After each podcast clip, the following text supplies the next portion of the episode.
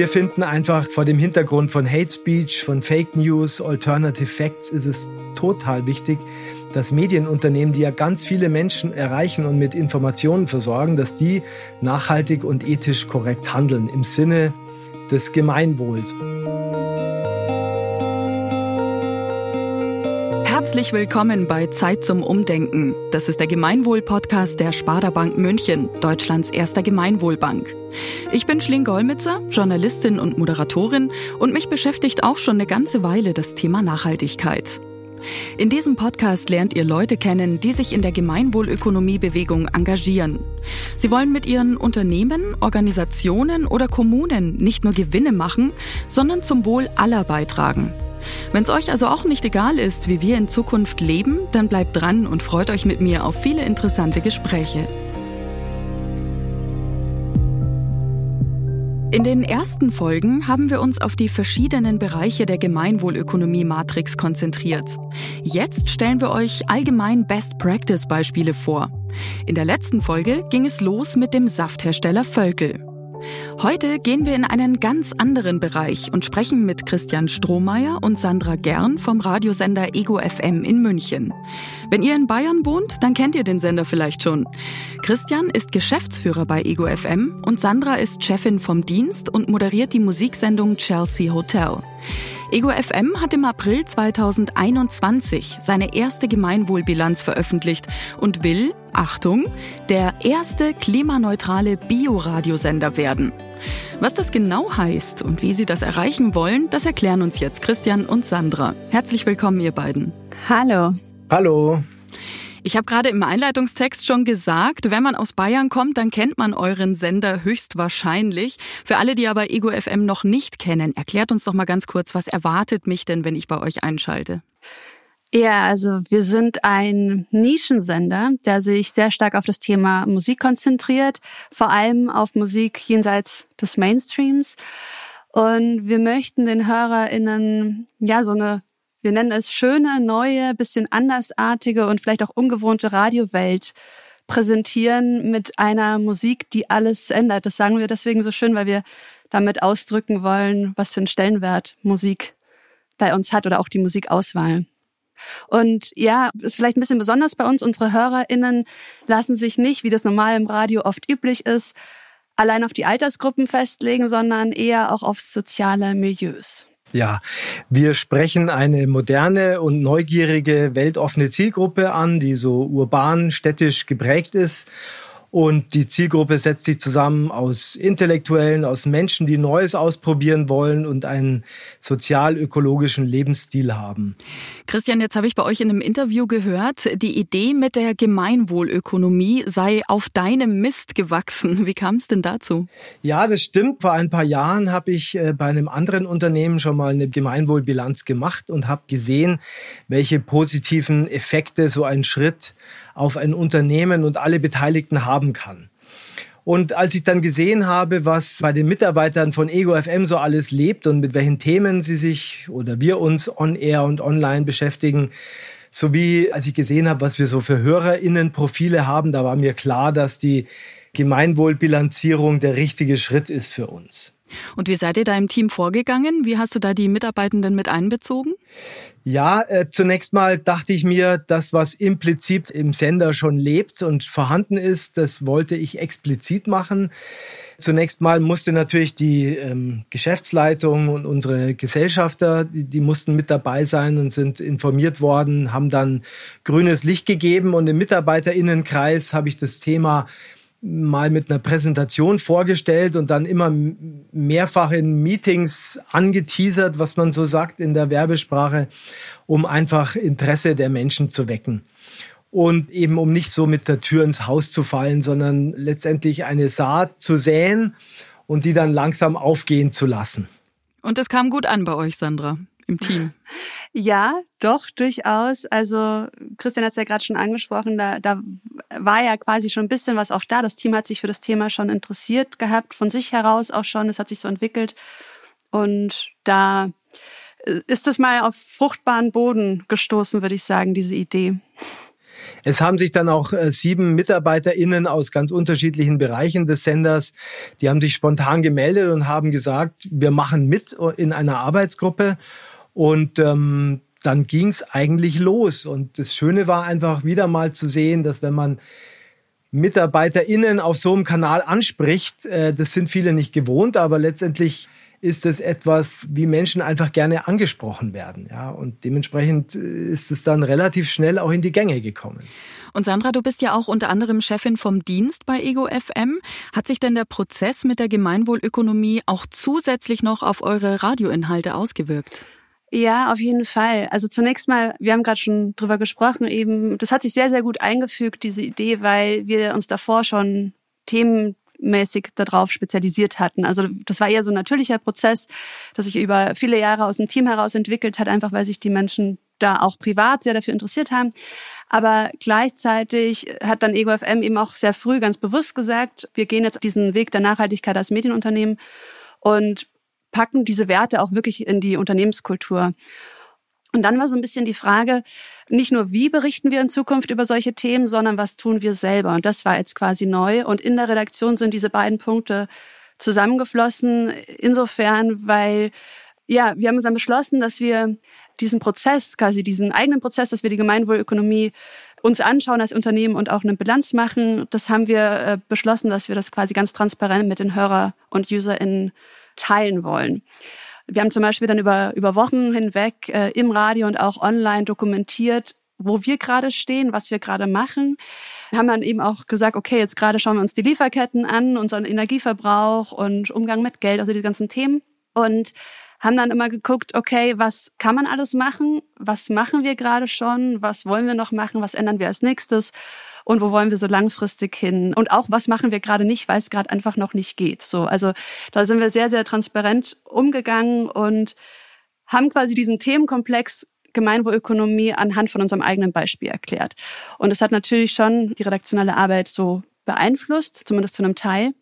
Und es war uns aber auch wichtig, weil wir haben uns selber schon länger damit befasst mit dem Thema konstruktiven Journalismus, also dass wir quasi nicht nur berichten, sondern auch eben immer lösungsorientiert und zukunftsorientiert berichten wollen. Und es kam uns sinnvoll vor, dass wir quasi sagen, wir machen dieses besser, was man besser machen kann, greifbar anhand von unserem eigenen Beispiel, weil man damit einfach mehr Leute so ins Boot holen kann und sich die Leute dann auch besser identifizieren können damit. Weil ich glaube schon, dass bei so einem komplexen Thema es besser ist, wenn man quasi selber sagt, okay, wir sind ein Radiosender, wir wollen als nachhaltig gelten und nachhaltig sein, aber wir sind halt auch nicht perfekt. Wir, wir fangen halt jetzt mal an und gucken, was wir weiterbringen können. Du hast es gerade schon angesprochen, äh, wenn man sich eure Gemeinwohlbilanz anschaut, dann gibt es am meisten Entwicklungspotenzial im Bereich, in dem es um die Lieferkette geht. Ich schiebe da mal ganz kurz ein. Auf die Lieferkette haben wir uns auch in unserer zweiten Folge mit VD schon konzentriert in unserem Podcast. Da kann man vielleicht noch mal kurz reinhören. Worum geht's denn bei euch da ganz konkret und wie wollt ihr euch da weiter verbessern? Ja, Thema Lieferkette ist natürlich das Erste, worauf man sich stürzt und das Erste, was einem so einfällt. Und es hört sich zunächst mal sehr wichtig an. Wir haben dann nach Erstellung der Bilanz gemerkt, dass wir als Medienunternehmen, dass es gar nicht so leicht ist, da Dinge zu drehen, weil wir natürlich im Vergleich zu einem produzierenden Unternehmen gar nicht so viele Lieferanten haben. Und wir haben ein paar Hauptlieferanten. Das sind die, an die wir unsere Sende- und Einspeisegebühren bezahlen. Und bei diesen Unternehmen gibt es keine große ökologische Variante sozusagen. Also da können wir jetzt gar nicht sagen, ja, dann gehen wir zu einem anderen Anbieter, weil der ist ökologischer.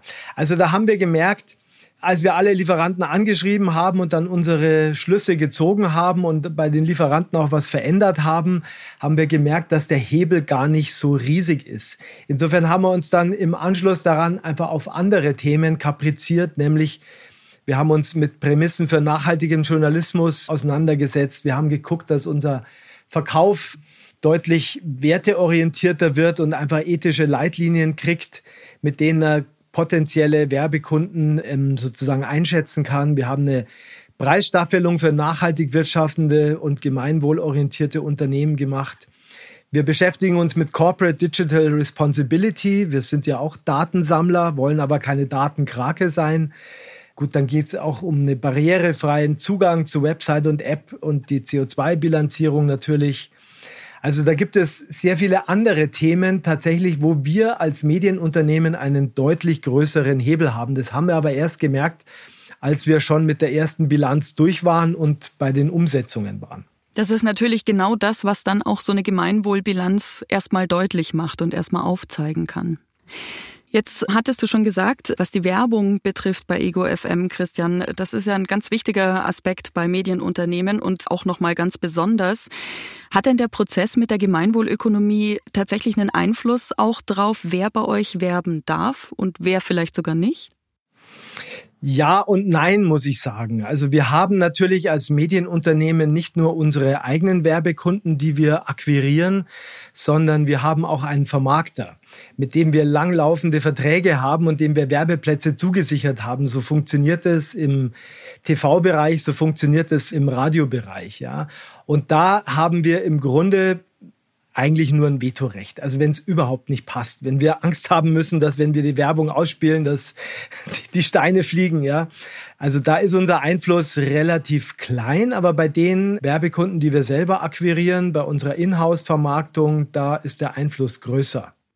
Christian, wenn du in die nahe und ferne Zukunft schaust, was soll sich denn noch alles verändern bei Ego FM mit Blick auf eure Gemeinwohlausrichtung? Wir finden einfach vor dem Hintergrund von Hate Speech, von Fake News, Alternative Facts ist es total wichtig, dass Medienunternehmen, die ja ganz viele Menschen erreichen und mit Informationen versorgen, dass die nachhaltig und ethisch korrekt handeln im Sinne des Gemeinwohls. Und diesbezüglich wollen wir mit gleichgesinnten Unternehmen zusammen wirtschaften. Wir glauben, dass äh, nachhaltige Unternehmen langfristig einfach erfolgreicher wirtschaften können als andere. Darüber hinaus wollen wir auch mit anderen Medienunternehmen äh, kooperieren, also mit, mit gleichgesinnten Medienunternehmen. Das ist in der Branche fast ein No-Go. Also jeder versucht immer selber so seinen Content, seinen Inhalt zu basteln, bis auf die Musik. jeder versucht selber immer die neuesten News zu haben, aber wir finden, dass eine Kooperation an der Stelle gut ist und notwendig ist. Man spart sich Entstehungskosten und kann einfach wertvolle Inhalte an vielen anderen Stellen weiter transportieren.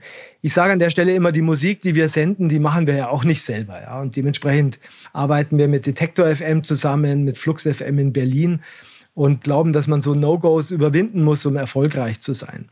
Und natürlich ist es uns auch wichtig, dass wir in der Branche Nachahmer finden. Als wir begonnen haben, uns mit dem Thema Nachhaltigkeit zu befassen, ist uns erst aufgefallen, wie wenig verbreitet das Thema in der Medienbranche ist. Habt ihr denn eventuell einen Tipp sogar für Unternehmen, die Gemeinwohlökonomie spannend finden und sich eventuell auch überlegen, eine Gemeinwohlbilanz zu erstellen?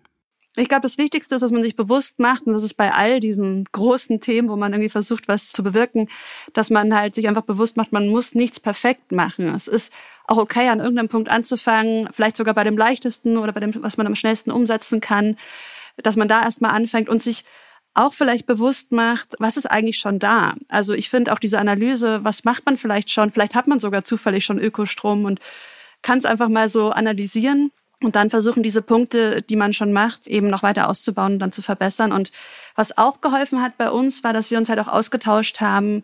Das haben wir auch wiederum wieder on air, teilweise auch dokumentiert, dass wir uns mit anderen Unternehmen ausgetauscht haben, die halt schon ein bisschen weiter in diesem Prozess waren. Und selbst wenn die nicht aus der gleichen Branche kamen, war das trotzdem spannend zu sehen, ah, okay, wie machen die das im Team? Und da könnten wir auch einiges lernen. Also das fände ich auch einen guten Tipp für andere Unternehmen.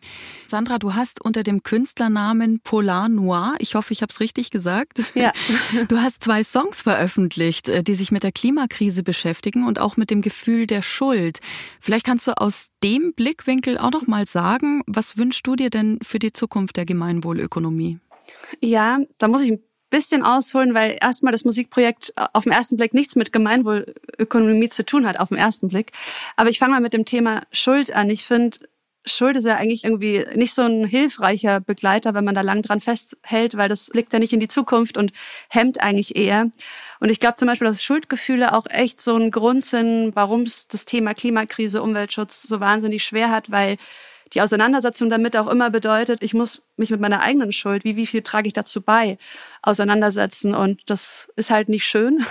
Und es kann auch halt ganz schnell überfordern. Und das war so ein Thema, mit dem ich, ich mich privat total viel auseinandergesetzt habe. Und da wollte ich das irgendwie auch in der Musik aufarbeiten. Aber ich finde, es kann auch helfen, wenn man sich mit der Schuld auseinandersetzt, dass man eben bereit ist, dass man plötzlich eben die Notwendigkeit verspürt, ich will jetzt die Verantwortung übernehmen, ich will aktiv werden, ich will was beitragen. Und dann ist wiederum auch klar, und das habe ich auch versucht in der Musik umzusetzen, dass diese Verantwortung, dass man die halt unmöglich alleine tragen kann. Und es wird zwar immer ganz gerne versucht, dass die Verantwortung auf den Einzelnen oder auf die einzelnen KonsumentInnen abge wälzt wird. Und also gerade so AktivistInnen müssen sich ja ganz oft auch irgendwie schnell rechtfertigen, wenn sie dann doch mal irgendwie fliegen oder doch mal was in Plastik verpackt kaufen. Und ich finde, es ist irgendwie gemein, wenn das auf den Einzelnen abgewälzt wird, weil in diesen Rahmenbedingungen, die die Politik und die Wirtschaft bilden, kann man als Einzelner, als Einzelner überhaupt nicht perfekt, also in Anführungsstrichen,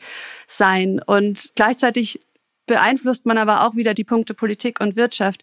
Und ich glaube, es muss einfach klar sein, dass, dass diese Schuld oder diese Verantwortung eben aufgeteilt wird. Und da ist quasi die Gemeinwohlökonomie aus meiner Sicht ein Weg, wie Unternehmen freiwillig mehr Verantwortung übernehmen können. Und in meiner idealen Welt fände ich es halt schön, wenn diese Bewegung sich quasi so weit vergrößert, dass zum einen noch mehr Austausch stattfindet zwischen ganz vielen Unternehmen aus verschiedenen Branchen und äh, man zum Beispiel auch als Unternehmen halt quasi eine größere Auswahl hat an Firmen, mit denen man zusammenarbeiten will. Also das betrifft dann wieder Lieferketten oder auch Kunden, Kundinnen. Also dass es normal ist, dass Unternehmen gemeinwohlorientiert arbeiten und nicht, dass es eine Ausnahme ist. Also das wäre so mein, mein Wunsch.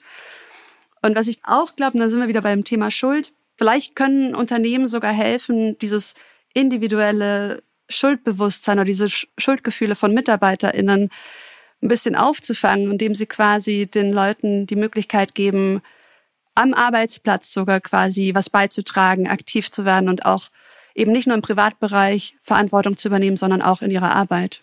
Indem man es einfach gemeinsam angeht, ne? Genau.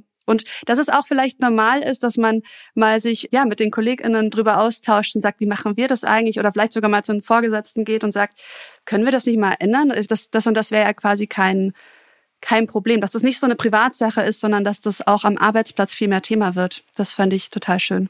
Sehr schön, vielen Dank, dass du auch das Thema Schuld nochmal angesprochen hast. Ich finde das ein ganz, ganz wichtiges Thema, dass Schuld nie lösungsorientiert sein kann, sondern dass es in der Hinsicht eigentlich eher immer hemmt. Liebe Sandra, lieber Christian, ganz herzlichen Dank euch beiden für eure Zeit und dass ihr mitgemacht habt. Super gerne. Sehr gerne. Vielen Dank. Wir haben heute gelernt, dass Medienunternehmen nicht nur inhaltliche Programmverantwortung haben, sondern auch als Wirtschaftsunternehmen nachhaltig und ethisch korrekt handeln können. Und es lohnt sich, auch schon in kleinen Schritten diesen Weg zu beginnen.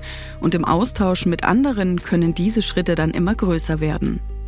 Das war die achte Folge von Zeit zum Umdenken, dem Gemeinwohl-Podcast der Sparda Bank München über Gemeinwohlökonomie, Nachhaltigkeit und alles, was damit zusammenhängt. Zeit zum Umdenken ist eine Produktion von Ikone Media im Auftrag der Sparda Bank München. Ich bin Schlingolmitzer.